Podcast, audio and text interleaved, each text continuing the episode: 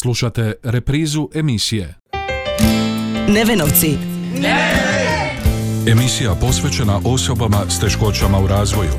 I oni zaslužuju pažnju. za pomoć s osobama s, menta- s metalnom retardacijom.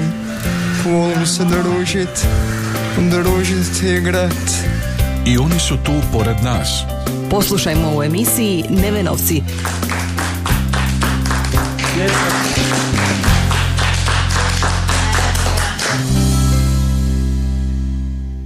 Lijep pozdrav poštovani slušatelji na početku još jednog druženja u emisiji Nevenovci. Danas vam donosimo priču o kako se sam predstavlja Đakovčaninu srcem i dušom, koji već godinama ne živi u Đakovu, a koji svoj profesionalni put stjecajem životnih okolnosti posvetio je osobama sa invaliditetom. I oni su tu pored nas. Čekaj, jel možeš slovo po slovo reći, ne Ne? Sve zajedno? Ne, ne, ne. Nevenovci. Emisija posvećena osobama s teškoćama u razvoju. Naš današnji sugovornik je Darko Matić, velikogorički Đakovčanin, srcem i dušom. srcem i dušom Đakovčanin, rođen u rujnu daleke 1960. godine. Što reći za Đakovo? E, jedan put sam rekao, ko se Đakovačke vode napije, taj uvijek se vraća u Đakovo. Znači, e, živim i još uvijek i vjer, e, nadam se jednog dana povratku u Đakovo, mada je to vjerojatno iz obiteljskih razloga nemoguća misija, ali Đakovo duboko živi u meni jer ostaje duboki trag jer me za nju vežu i obiteljski korijeni a naravno vežu me i prijateljski korijeni za moju generaciju. Ja bih rekao iz 80. godina ispred Rome na famoznom Đakovačkom korzu a i ja sam znači završio osnovnu školu Ivan Goran Kovačić zatim srednju školu na, na srednjoškolskom centru to je, mi smo bili prva generacija takozvana šuvarovska generacija. A, završio sam tada pedagošku šk- školu, srednju školu raznica nam bila Anica Mikšić a, profesori koji žive još u mojim, sjećanjima Dragutin Jurić već pokojni Miroslav Bauer koji sam čestitao Božić i Novu godinu ove godine znači s kojim se čujem e, profesor Brkić i tako dalje 79. godine završavam tu srednju školu i odlazim u Zagreb na fakultet političkih znanosti gdje 84. godine završavam e, fa, e, smjer politologija fakultet političkih znanosti. E, igrom slučaja e, se vraćam natrag opet doma, jednu godinu dana sam bi- bivao doma i vjerovali ili ne, moja prva, prvi novinarski uraci su bili upravo na radiju Đakovu i Đakovačkom listu tadašnjem Sjećam se još danas prve vijesti koje sam napisao o uvođenju gradskog vodovoda u uh, ondašnju ulicu Bož, Božidara Maslarića, danas Tišova ulica.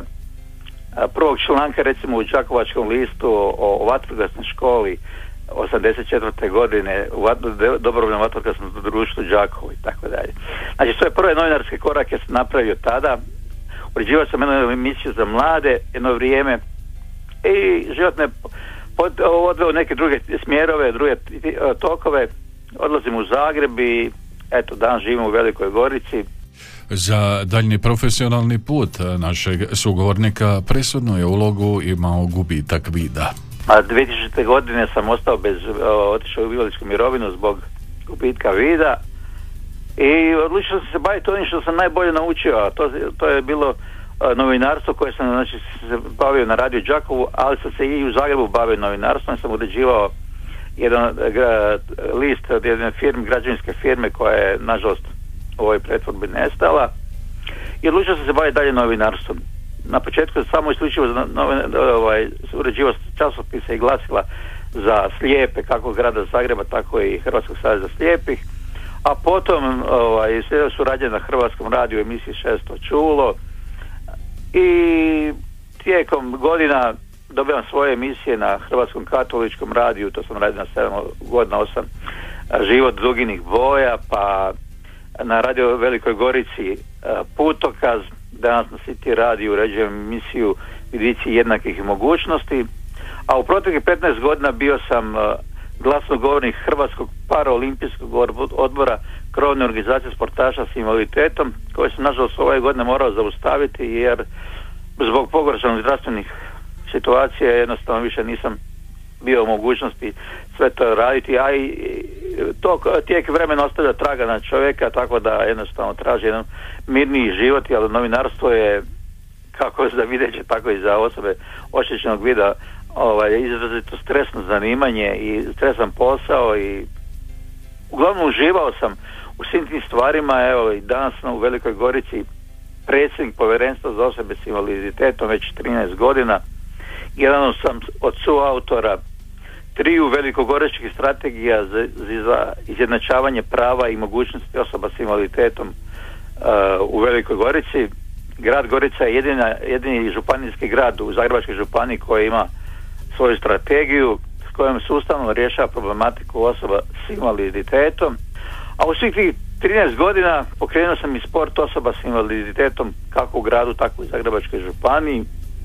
Osno, ovaj, jedan od osnivača i temeljitelja sam šest klubova za osobe s invaliditetom. E, trenutno obnašam funkciju predsjednika Županijskog saveza osoba s invaliditetom, naravno Zagrebačke županije. Ima niz događanja i niz, niz stvari koje bi mogli razgovarati u ovih 20 minuta. Za razliku od mnogih koje njihov hendikep zatvori u kuću, našeg sugovornika gubitak vida nije spriječio da se dodatno angažira na područjima koja su ga zanimala. Pa ja se sjećam kad je mene moja pokojna majka vodila ja sam bio klinac, tata mi je otišao u Njemačku ona je radila u, u srednjoškolskom centru da ja ovaj, tamo kad idem popodne u školu da prije podne budem s njom odnosno u školi tamo na porti da učim i tako dalje. I to je meslo u sjećanju stvari. Uh, Buco, osnivač ja mislim košarkaškog kluba Đakovo imaju slijepu majku i on je nju svaki jutro vodio negdje oko 7 sati ujutro u župnu crkvu u Đakovo. Ja sam se to ženi bojao pogledati u oči. Da bi nakon nekog 30 godina ja ostao slijep. E, znači, e, invaliditet te može umjetništiti, ali te može i stvoriti poticaj da kreneš u nekom pozitivnom smjeru. Znači, to su stvari, ovo na početku su bile predrasude. I te predrasude trebate savladavati. Znači, e, e, danas je tehnologija toliko otišla naprijed da, da postoje govorni programi za slijepe kako na, za mobitel, tako i za računalo. I jednostavno, to je borba za opstanak. Znači, e, ostati doma, onda sa, ne znam, tisuću kuna mirovine, invalidske mirovine, to je bilo znači samo ubojstvo, imaš dvoje male djece, moraš se boriti, moraš se motivirati. Oni su mi bili poticaj u životu, znači obitelj, prije svega supruga Mirjana, Pet, e, Tena, Čerka i Petar Sin i, tako dalje. Oni su mi bili i suport i u mnogim stvarima i motivacija. Jednostavno čovjek se ne smije predavati toj sudbini. Jer ako se predaš jednostavno onda potoneš, a svi mi moramo život prihvatiti kakav jest da jest. Uh, ona stara stvar što se kaže ako ti je Bog zatvorio vrata otvorit će ti prozor ili, ili obrnuto znači treba uh, prihvatiti svoj križ pod navodnicima i krenuti dalje, ne posustajati i davati sve od sebe maksimalno kogo god možeš.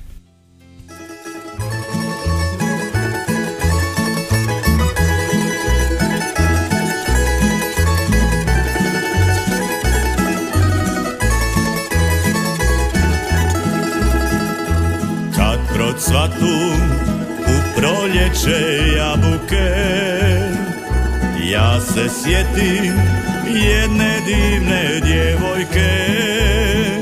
Znaš li majko da je bila ljepša nego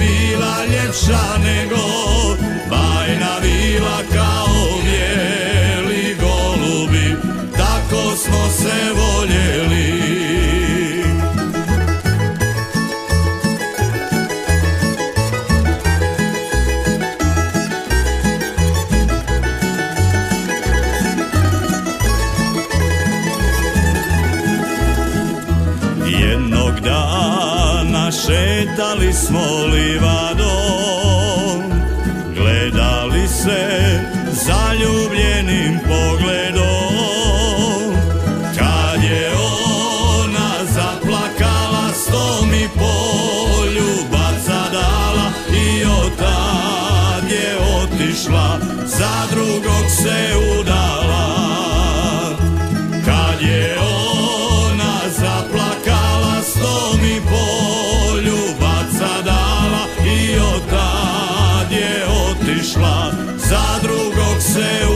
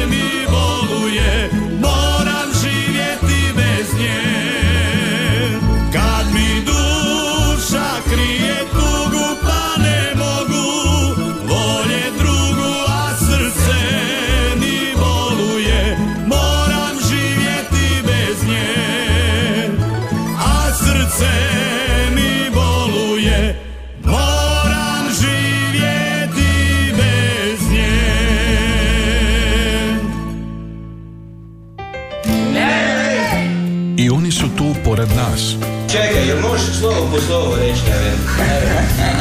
Ne? Sve zajedno? Neven. Nevenovci. Emisija posvećena osobama s teškoćama u razvoju. Naš današnji sugovornik, poštovani slušatelji, je Darko Matić, Đakovčanin srcem i dušom, koji je svoj profesionalni novinarski put posvetio osobama s invaliditetom. Zanimljiva su njegova razmišljanja o položaju takvih osoba u našem društvu. Pa prije svega e, hrvatsko društvo još uvijek je e, društvo e, predrasuda. Da li je to da li je to sustavno ili, ili individualno, to ovisi od čovjeka do čovjeka, ali e, da se situacija mijenja, mijenja se na bolje. Znam da e, to je prije 40 50 godina kad sam ovo, ovo zgodu ispričao, jel? Prije 50 godina otprilike to bilo. Ovaj, tada se prvo s invaliditetom gledalo kao onima koji ništa ne mogu. A danas se sve više okrećemo prema onom moguć, onome stvarima da gledamo što te osobe s invaliditetom doista mogu. A osobe s invaliditetom doista mogu mnogo toga i uz podršku društvene zajednice sigurno mogu još i više. E, da je situacija dobra, nije dobra, e, evo i sad smo svjedoci donošenja novog zakona o socijalnoj skrbi gdje se uvodi imovinski cenzus po nekima za dobivanje osobne invalidnine što je, što je totalno po meni jedna nebuloza jer invaliditet je jedno i, i, i, on ne ovisi da li netko ima stan, kuću, ne znam, vikendicu na moru, jednostavno on ima svoje potrebe kroz koji, koji taj, taj, taj, taj, namjenski novac treba biti iskorišten da on može savladati ono što ne može savladati zbog svoga invaliditeta. Da li je to da li su to invalidska kolica pa, pa mu smeta rinzol veći od 2 cm ili je to potreba za, za psom vodičem ili je to potreba za nekim drugim pomagalima, to, to je sva- drugim zemljama drugačije, kod nas je riješeno na, na nekad je bilo na 200 za- zakona i podzakonskih akata, da, da, da danas nešto smanjeno, ali još uvijek nema sustavnog rješenja za položaj osoba s invaliditetom u Republici Hrvatskoj i mnogi se e, slikaju s osobom s invaliditetom misle da, da su riješili problem za osobe s invaliditetom. Problematika osoba s invaliditetom zahtjeva sustavno rješavanje, tvrdi naš sugovornik. Ja apeliram da se problem osoba s invaliditetom mora sustavno riješiti, da ljudi sa, ja sam na, naime sa 39 godina završio u invalidskoj mirovini, mislim, kad sam bio najzrelijim, najboljim godinama, ja sam bio prisiljen otići u invalidsku mirovinu. To se jednostavno ne smije dozvoliti. Da se, evo, ljudi, osobe s invaliditetom završavaju fakultete, visoko su obrazovani e, stručnjaci, ali na kraju završavaju gdje? Na burzi rada. Jer jednostavno, zbog ovih stvari se ne isplati raditi. Sad će neko izgubiti 1500 kuna osobne invalidnine, a radit će za 5-6 tisuća kuna. Onda će bolje biti koji će za 3000 kuna, ne? S obzirom na njegov doprinos rješavanju problema s kojima se susreću osobe s invaliditetom u konkretnoj zajednici, naš gost je uvjeren da je moguće učiniti znatne pomake u tom pravcu u svakoj sredini.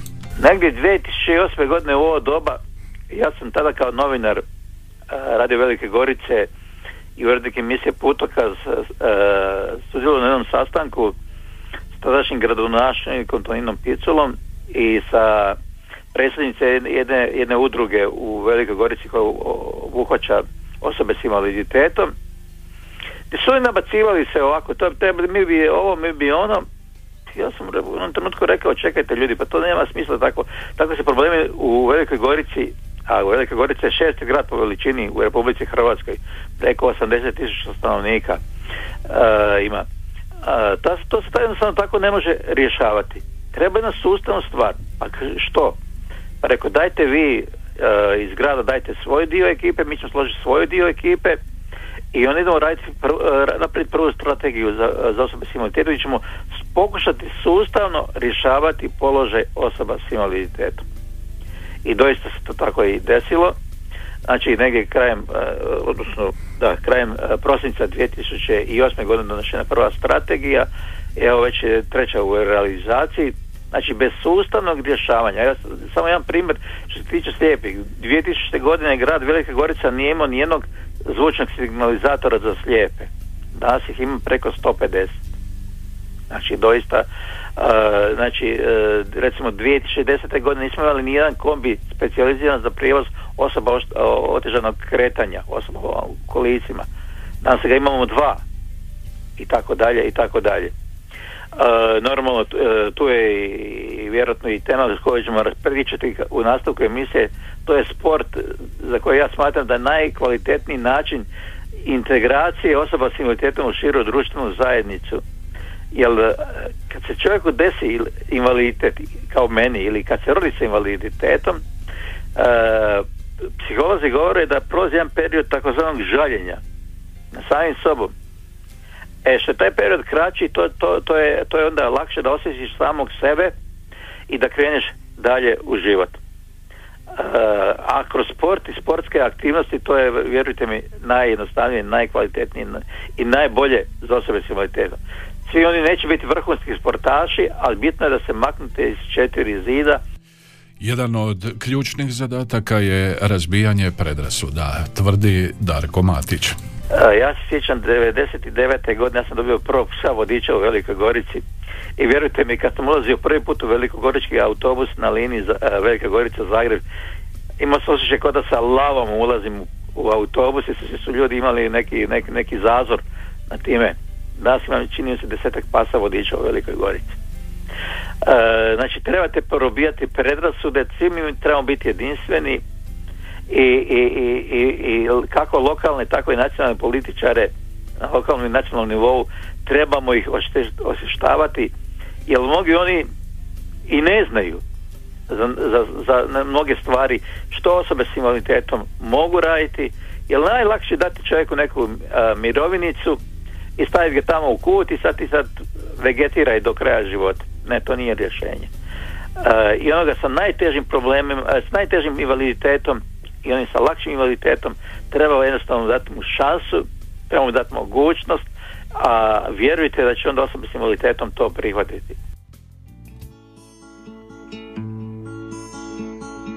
Tad još nisam ništa znao još nisam verovao da na svetu tuge ima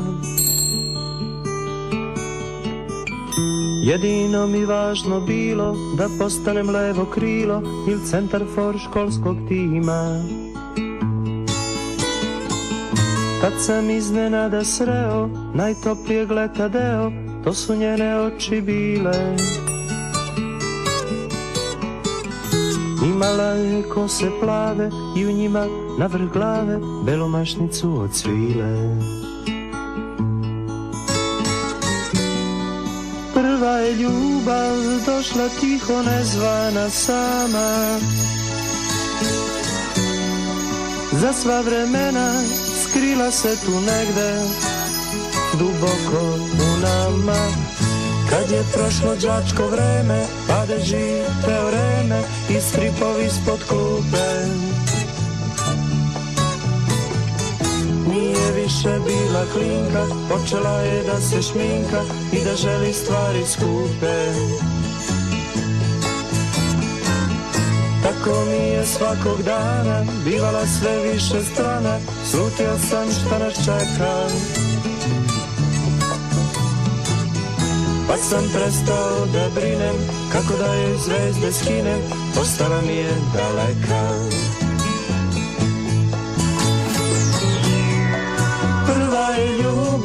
Došla tiho nezvana sama. Za sva vremena Skrila se tu negde Duboko u nama.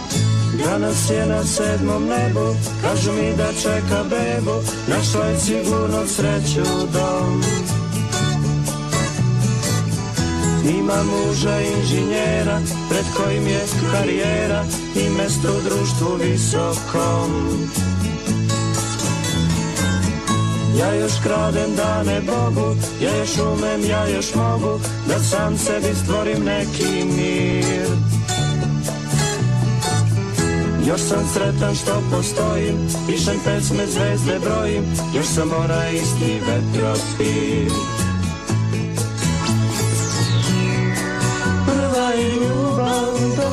Došla tiho nezvana sama Za sva vremena Skriva se tu negde Duboko u nama.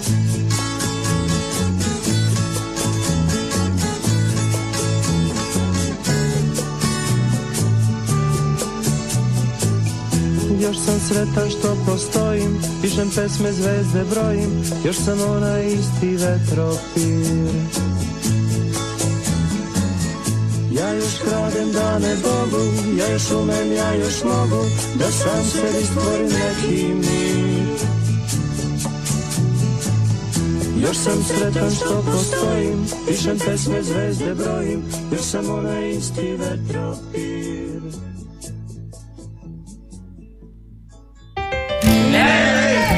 I oni su tu pored nas. Čekaj, jel možeš slovo po slovo reći? Ne? Sve zajedno? Ne, Nevenovci. Emisija posvećena osobama s teškoćama u razvoju. Naš sugovornik Darko Matić posebno ukazuje na problematiku zapošljavanja osoba s invaliditetom.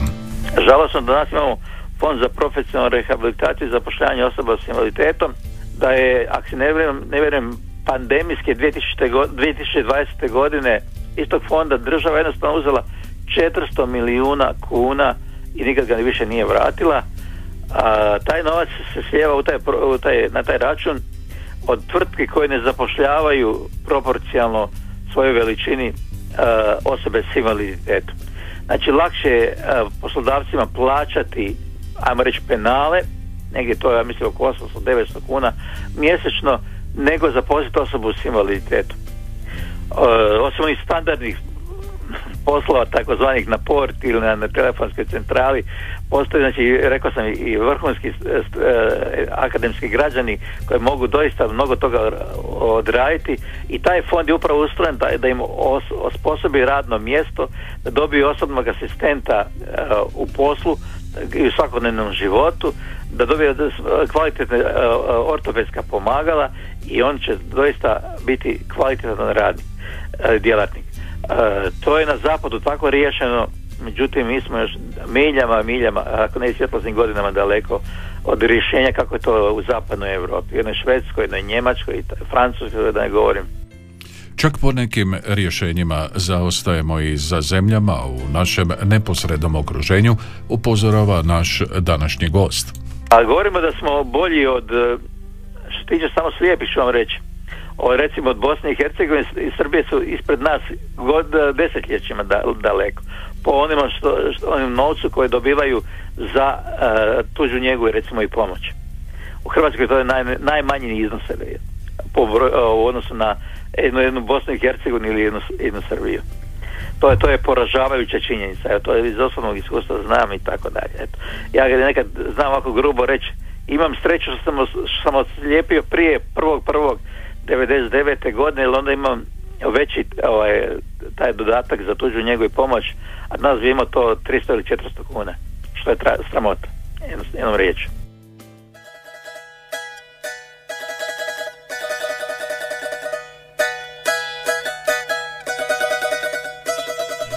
Kao što smo i počeli razgovor s našim današnjim gostom Darkom Matićem, Đakovčaninom u srcu i duši, koji se živeći u Velikoj Gorici u svom novinarskom radu posvetio osobama s invaliditetom, završili smo, a kako drugačije nego njegovim razmišljanjima o Đakovu. Što mi znači Đakovo? E, Đakovo mi znači sve, jednom riječom. Nije patetika, nego doista jest. Vežem još uvijek mnoga prijateljstva, lijepe e, dani mladosti, prve ljubavi, u Štrojsmerov park, e, katedrala, e, Korzo, jednostavno generacija 60-ih u na Korzu, kako sam na početku, ispada Rome 80-ih godina. To je bilo fenomenalno vrijeme, vrijeme ljubavi, vrijeme roka, vrijeme dobrih pjesama, vrijeme koje jednostavno živi i danas već, već kad smo zagazili u 70. desetljeća svoga života. A da, e, kad sam zadnji put bio, evo, bit će uskoro e, dvije godine, nažalost zbog covida jednostavno ne, e, ne, mogu doći, ali ono što želim da za kraj istaći, da se moja generacija četvrtog P iz 79. godine svake pete godine sastaje u Laguni gdje obilježavamo svake godišnjice naše mature, znači ako ne ranije, vidimo se u Đaku 24. godine. Ali ja vjerujem da će to, to daleko prije trajati, jer u meni to kuha. Đakovo me zove dušom i srcem. Suga su poznati Najljepši grad na svijetu Đakovo to si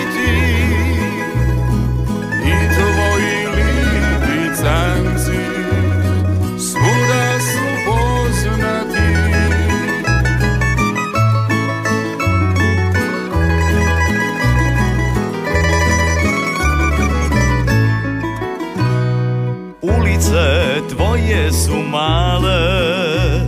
Dva parka i katedrala. Volim te Đakovo grade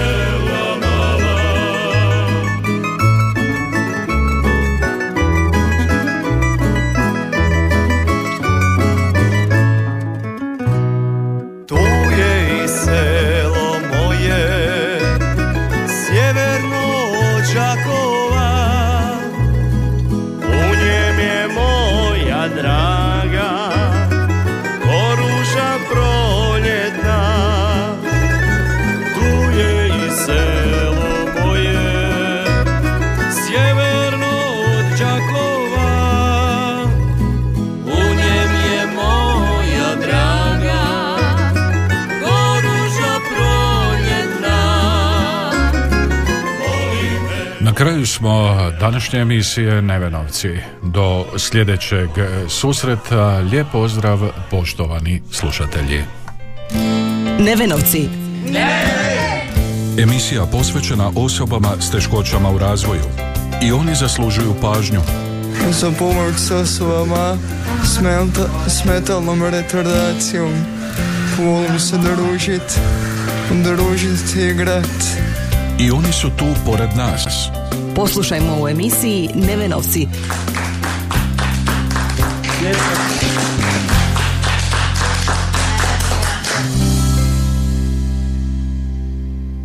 Ovaj programski sadržaj sufinanciran je sredstvima Fonda za poticanje pluralizma i raznovrsnosti elektroničkih medija. Slušali ste reprizu emisije